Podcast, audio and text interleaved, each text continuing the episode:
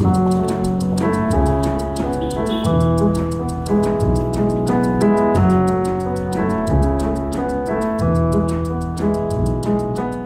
and welcome to my podcast, Everyday Sublime, shedding light on yin yoga and meditation. I'm your host, Josh Summers, and I'm really glad you're here. As a yin yoga and meditation teacher and trainer, as well as a licensed acupuncturist, my intention is to offer an in depth exploration of the intersections between these three domains yin yoga, Chinese medicine, and meditation. And my hope is that the talks and conversations in this podcast will help support your practice as well as your teaching of yin yoga and meditation. In this third installment of a four part conversation with yin master Bernie Clark, Bernie and I continue to discuss themes in his new outstanding book, Your Spine, Your Yoga. This book, along with his other works, really need to be in every yoga teacher's library, and I'll include a link in the show notes for Your Spine, Your Yoga. In this episode, I asked Bernie about specific concerns that developing bodies, as well as aging bodies, might have with doing any yoga practice, but especially yin yoga, and how teachers might think through the often scary issue of a student diagnosed with something like osteoporosis when they come to your class. But before starting in on this conversation, I humbly ask a small favor of you. As a way to support this podcast, I humbly ask that if you find this podcast of value to your practice or teaching, that you consider sharing an episode or a link to the podcast in either your social media channels like Facebook, Twitter, or Instagram, or in a blog or newsletter. This is enormously helpful to me, and as an ad free and otherwise free podcast, I support and back this podcast with my own sweat and tears, and it's a sacrifice I really do feel privileged to be able to make. But if you find value in this podcast, please consider sharing it with someone else that might also find value in it too. I thank you in advance for that support, and again, I'm really glad you're here. So, without further ado, I once again bring you Bernie Clark.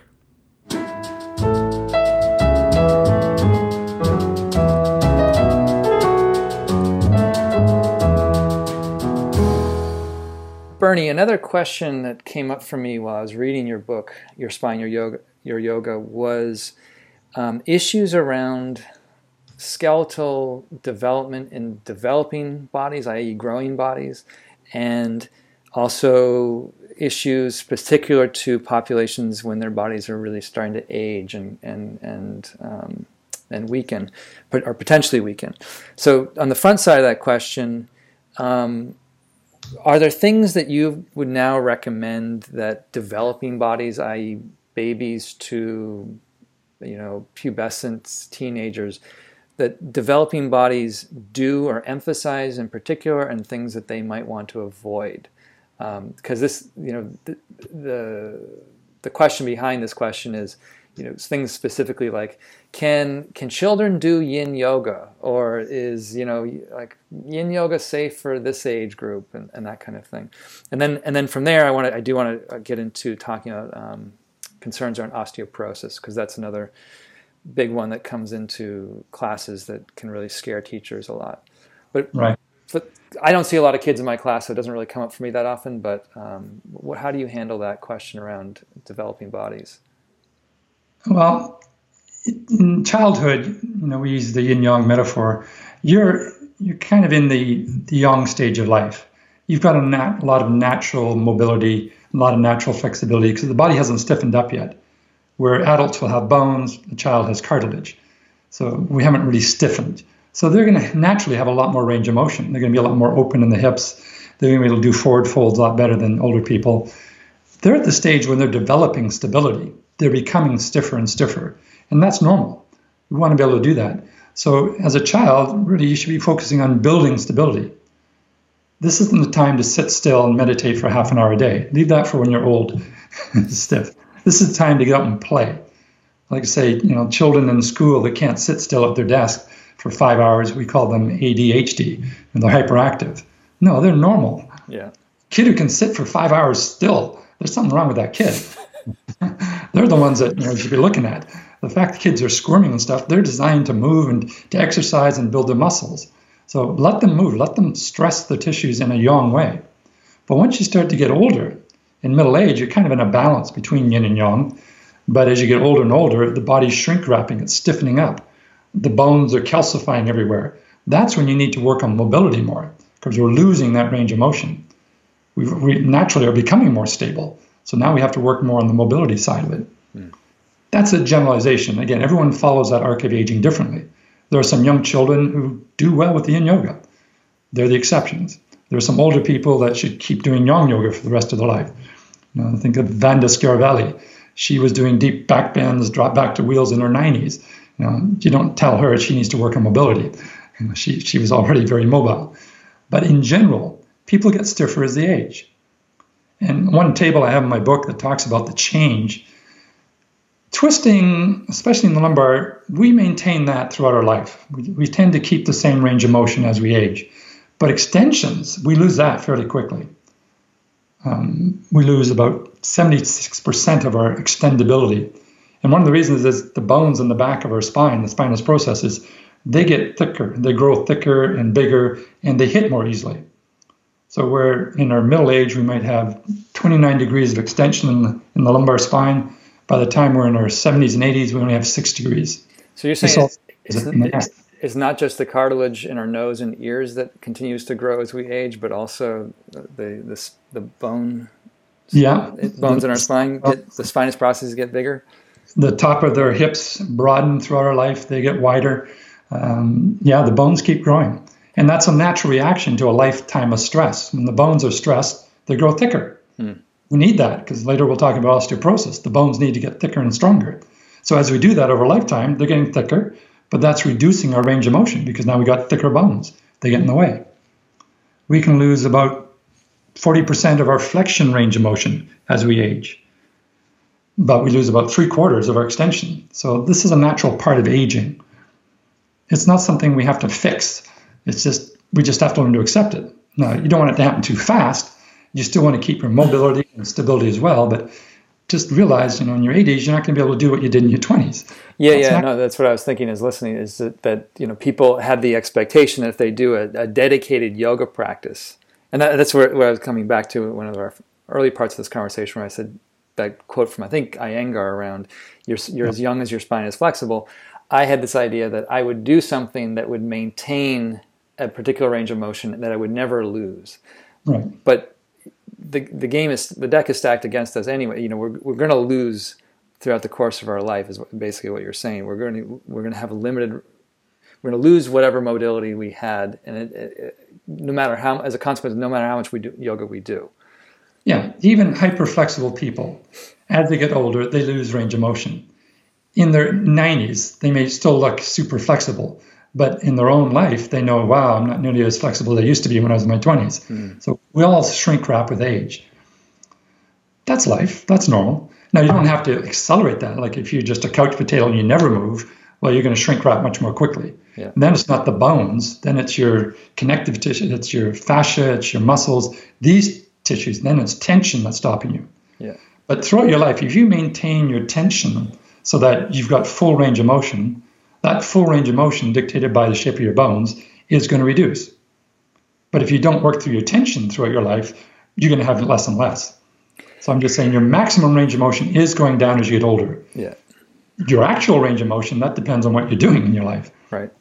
But and but, ha- but being aware of that I think is important because uh, if you don't have that that that that knowledge in the back of your mind, you may sort of try to, just like me going from side to side, trying to do the same thing on my left side that I do on my right. If, if I impose that ideal and try to maintain an ideal of what my what my range of motion is in, the, in these poses, then that could also predispose someone to over stressing. Right, you're trying to go too far now. Yeah, we all have a final edge.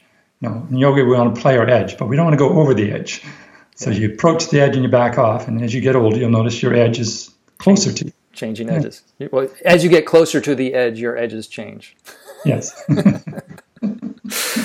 um, well, let's talk about that that end of the spectrum um, because uh, nothing. I mean, we we, we talked in, in our previous conversation last year around the fears around hyperextension of the knee or elbow and things like that, and that's that's one of those that when when yoga teachers hear about it, it's a little bit like fingernails on a chalkboard. Like, don't don't do that. Right. And um, another you know fingernail on the chalkboard moment is student comes in and says, "I have osteoporosis," and then you're encouraging them, or as a yin teacher, you might be encouraging them to gently stress osteoporotic or osteopenic bone tissue and many people have this feeling that oh no no no that you know when that's occurring you can't you can't stress it or you risk a fracture or further degeneration. Um, and not to complexify it too much but I, you know in the past I've gone onto your forum on yinyoga.com and there's even ways that I think the way you are thinking about osteoporosis has changed a bit over the time, particularly around uh, the indication of forward flexion mm-hmm. um, whether it's okay or to do or not okay to do uh, with different degrees of osteoporosis. So I know I, I kind of that was a scattershot question on osteoporosis, though. But let's talk about that. Um, first off, I guess is we know that these bones, as you have said, require stress. Failure to stress them invites disuse osteoporosis. If someone comes in with a diagnosis of some degree of osteoporosis, how would a helpful, skillful, wise teacher begin to approach that? Well, the first is the caveat that we're not doctors, and I'm not a physical therapist, and a yoga class is not a place for therapy. Even if I was a physical therapist, a drop-in yoga class with 30 people is not a clinic. You know, in a clinic, I would get to know this person. I would check their biography, what they've been doing. We do some tests. We try to figure out what's causing their pain, how much is their osteoporosis. We do a, a lot of investigation. If someone just walks in and never seen him before and says, I got osteoporosis, what should I do in this class? I have no idea. I'm not a doctor. I'd say, what has your doctor said? Mm-hmm. You know, even all that caveat, we tend to make things binary. Even physical therapists do this. We tend to think, well, if too much stress is bad, then let's not stress at all. And life is not binary, it's a grayscale. Yes, if you got osteoporosis, your bones are getting a bit hollow, a bit brittle, and it could be easier to break them now than when they were younger. But to never stress the bone is going to guarantee that the atrophy. So the question now, what is too much for you? It's not what it used to be, but you still need some stress to the bones. Never go to zero.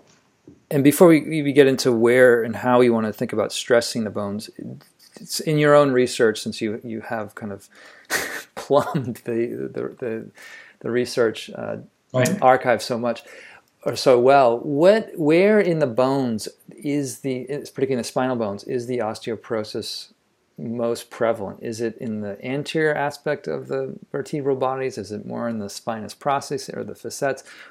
Is there or is there any pattern to that? Um, usually, it would be in the vertebral bodies themselves. And in the normal direction of stress, it tends to be in the back side. Mm. sorry, sorry, in the front side because oh. we're generally flexing a lot. So the, the front part of the di- of the vertebral bodies may get worn out a bit here. But often it happens all over because one of the biggest causes of osteoporosis is a lack of stress and atrophy. If you're not stressing the bones, the little struts inside the bones, the trabeculi, they start getting reabsorbed. And that can happen throughout the bone. If you're constantly pushing in one side, then you're degenerating that side. But the work of Stuart McGill actually shows that's going to make that bone thicker. So the thicker the bone, you don't have to worry about it. It's the non-movement part that kind of dissolves the bone, and that tends to happen throughout the whole bone, as far as I can tell. Mm-hmm. I can't recall a study that actually showed which part of the, the vertebral body suffers most from it. It just seems to be throughout the bone. If you don't stress the bone, then it's, it's getting weaker and weaker. It's becoming hollow. It's caused by many things. It can yeah. be dietary, hormonal, but we're looking here at a case where it's a lack of stress yeah. that's causing a resorption of the bone. Well, and the, and the reason I was asking that was because um, if there was a certain area of the bone that was more vulnerable to osteoporosis, then that would also probably lead to a specific protocol around what kinds of poses, what direction of, of postures you'd want to do or not do um, around that particular weakening. Um, yeah, The fear tends to be of flexion because flexion puts more stress on the anterior vertebrae. I don't think it's because the anterior vertebrae is more weak than the other parts of the vertebrae, but that's the place that gets most stress because most of our life we're flexing the spine. We're sitting, we're slumping, we're over a computer, watching TV. We're always flexing the spine, and that's going to put pressure into the front of the vertebra. So if you've got osteoporosis, that's probably what's going to break first. Mm. But again, I think that's misguided. In fact, I was just reading today an article that came out from Harvard, the Harvard, the Harvard Health Publishing uh, arm of the medical school. And it, the title is kind of telling. It says, Babying your back may delay healing. So well, that's, that, that, that's been a, a, a, consensual view around a lot of recovery issues. Like if you baby it yeah. too, too long, you know, you're not putting the stresses on it, then it, it delays and yet, I've seen very famous yoga teachers say if you got osteoporosis, never flex your spine. Uh, I saw one video of a woman criticizing yin yoga because she went to a yin yoga class and people were doing butterfly, they were rounding their spine. And she was horrified. Well, first of all, not everybody in that class has osteoporosis. And even if somebody did have osteoporosis, you need to flex the spine, you need to stress those bones. Because if you don't stress the bones, they're not going to grow stronger. Mm-hmm. Yes, you're not going to do Supta Kurmasana, you know, really deep flexion. You're not going to do um, plow pose, a really deep flexion. But you got to do some flexion and a little bit of butterfly or caterpillar. That's probably going to be very therapeutic for the spine. Right, and it comes so that becomes back to the, the issue of degree of dosage, like yeah. how much, like we, we were talking about with stability and mobility earlier. It's like in yin yoga, where we're seeking mobility, there is still stress being applied to the tissues, but it's, it's, just that the, the context of that stress is that the stress itself is so much lower right. relative to other kinds of stresses that one could potentially place on it. Yeah. Yeah, it's a gentler stress held for a longer time. So yeah. it's not like you're you're carrying 80 pounds right. extra, or you've got your arms way out and you're doing a big leverage of, in a back bend. Are there? I mean, I know there's no studies done on humans with Yin yoga uh, per se, but um, is there anything in the research world that that um, would suggest that Yin type stresses on the spine, whether it's forward folds or the gentle compressive back bends, that these would help off, help offset or reverse development of osteoporosis? And this is one of the, the problems we have is yin yoga has not really been studied yet. And so if you don't have the, the highest level of evidence, um, which is a double controlled expense, then you have to do hypothesis. You have to kind of reason. We've known since the 1800s by Mr. Wolff and Wolff's law that when you stress the bones, it starts to lay down more trabecular uh, structure and more calcium along the trabeculi in the direction of stress. So if flexion is the part where your bones are weak, flexion is what you need to do to strengthen those bones. So we've known this since the 1800s. We haven't actually studied in the yin pattern only because we haven't studied in the yin pattern yet. It's just not been studied. But the hypotheses, we're, we're dealing with, you know, A equals B and B equals C. We can pretty much say A probably equals C. Mm. So it, it's a knowledgeable speculation at this point, but it's based on very well-known scientific facts. Would I mean, would there be any any caution you would give? I mean, is it something as simple as getting all clear from your physician to do this practice after describing to them, or you know, what kind of um, sort of checklist process might you recommend a teacher to go through?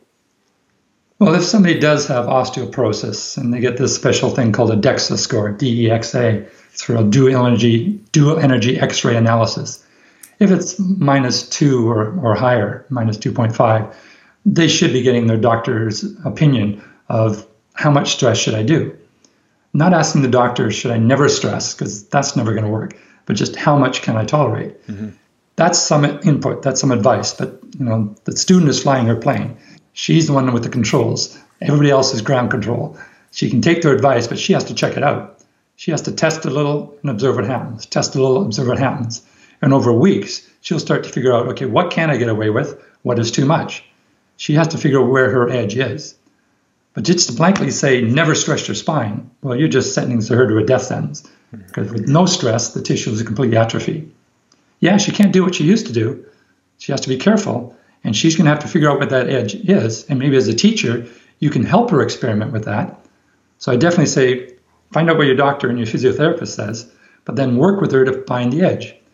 And it may not just be a sensation while she's in the pose, but when you're coming out of the pose, what does it feel like? And then the next day or two, what does it feel like?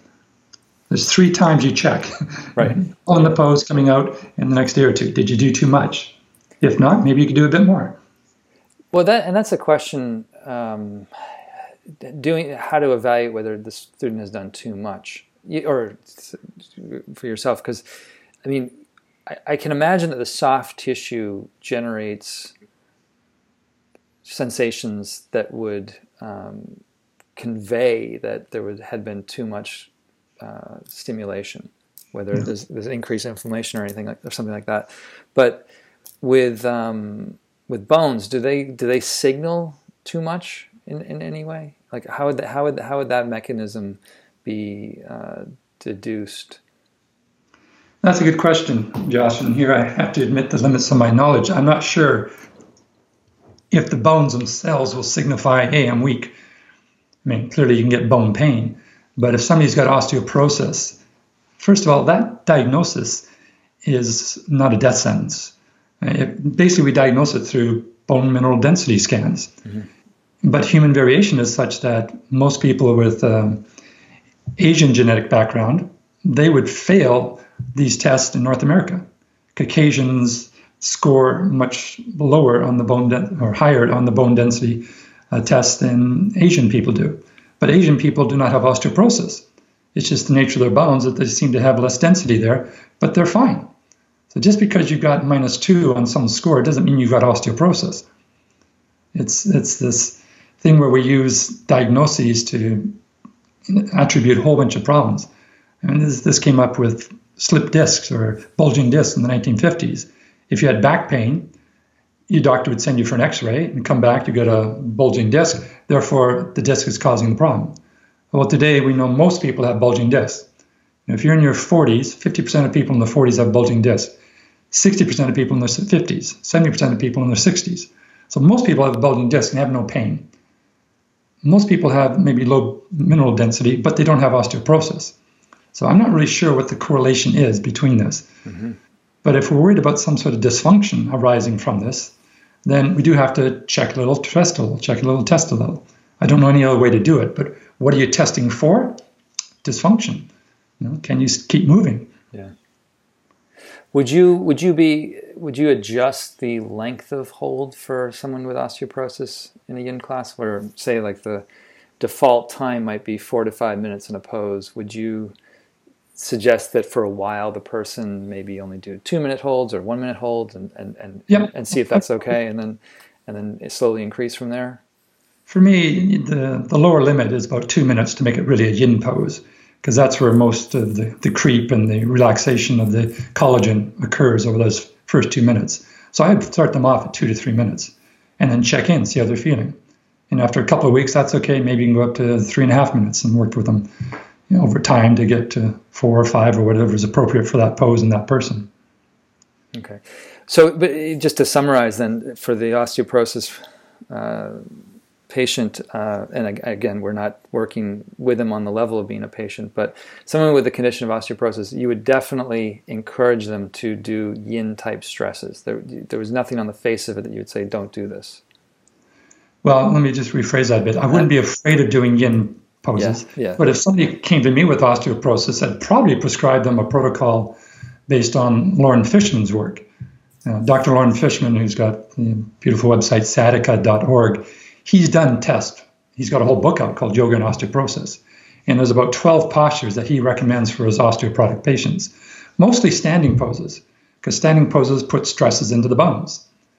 Most osteoporosis occurs in the lower back, 50% there, 20% into the hips, 10% in the wrists, and the other 20% is kind of all over.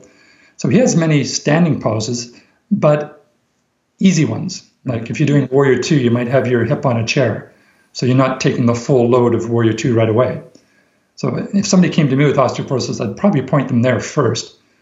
But I w- I wouldn't be afraid of doing yin yoga just because you have osteoporosis. I would make them more gentle, like I wouldn't do seal, I'd just do sphinx. Mm-hmm. I, I, wouldn't do necessarily snail pose. I do butterfly or caterpillar. So we don't need great range of motion, but we do need to stiffen them. But then I'd also assign some of Stuart McGill's exercises that we talked briefly about earlier, the uh, the plank pose, the balancing cat pose, or even the mini curl ups, like a mini sit up type pose, where you don't come up very high. These will also work the muscles, which will compress the bones together. And you need some of that compression as well. So again, you still you need to stimulate the tissues in a yin way and a yang way.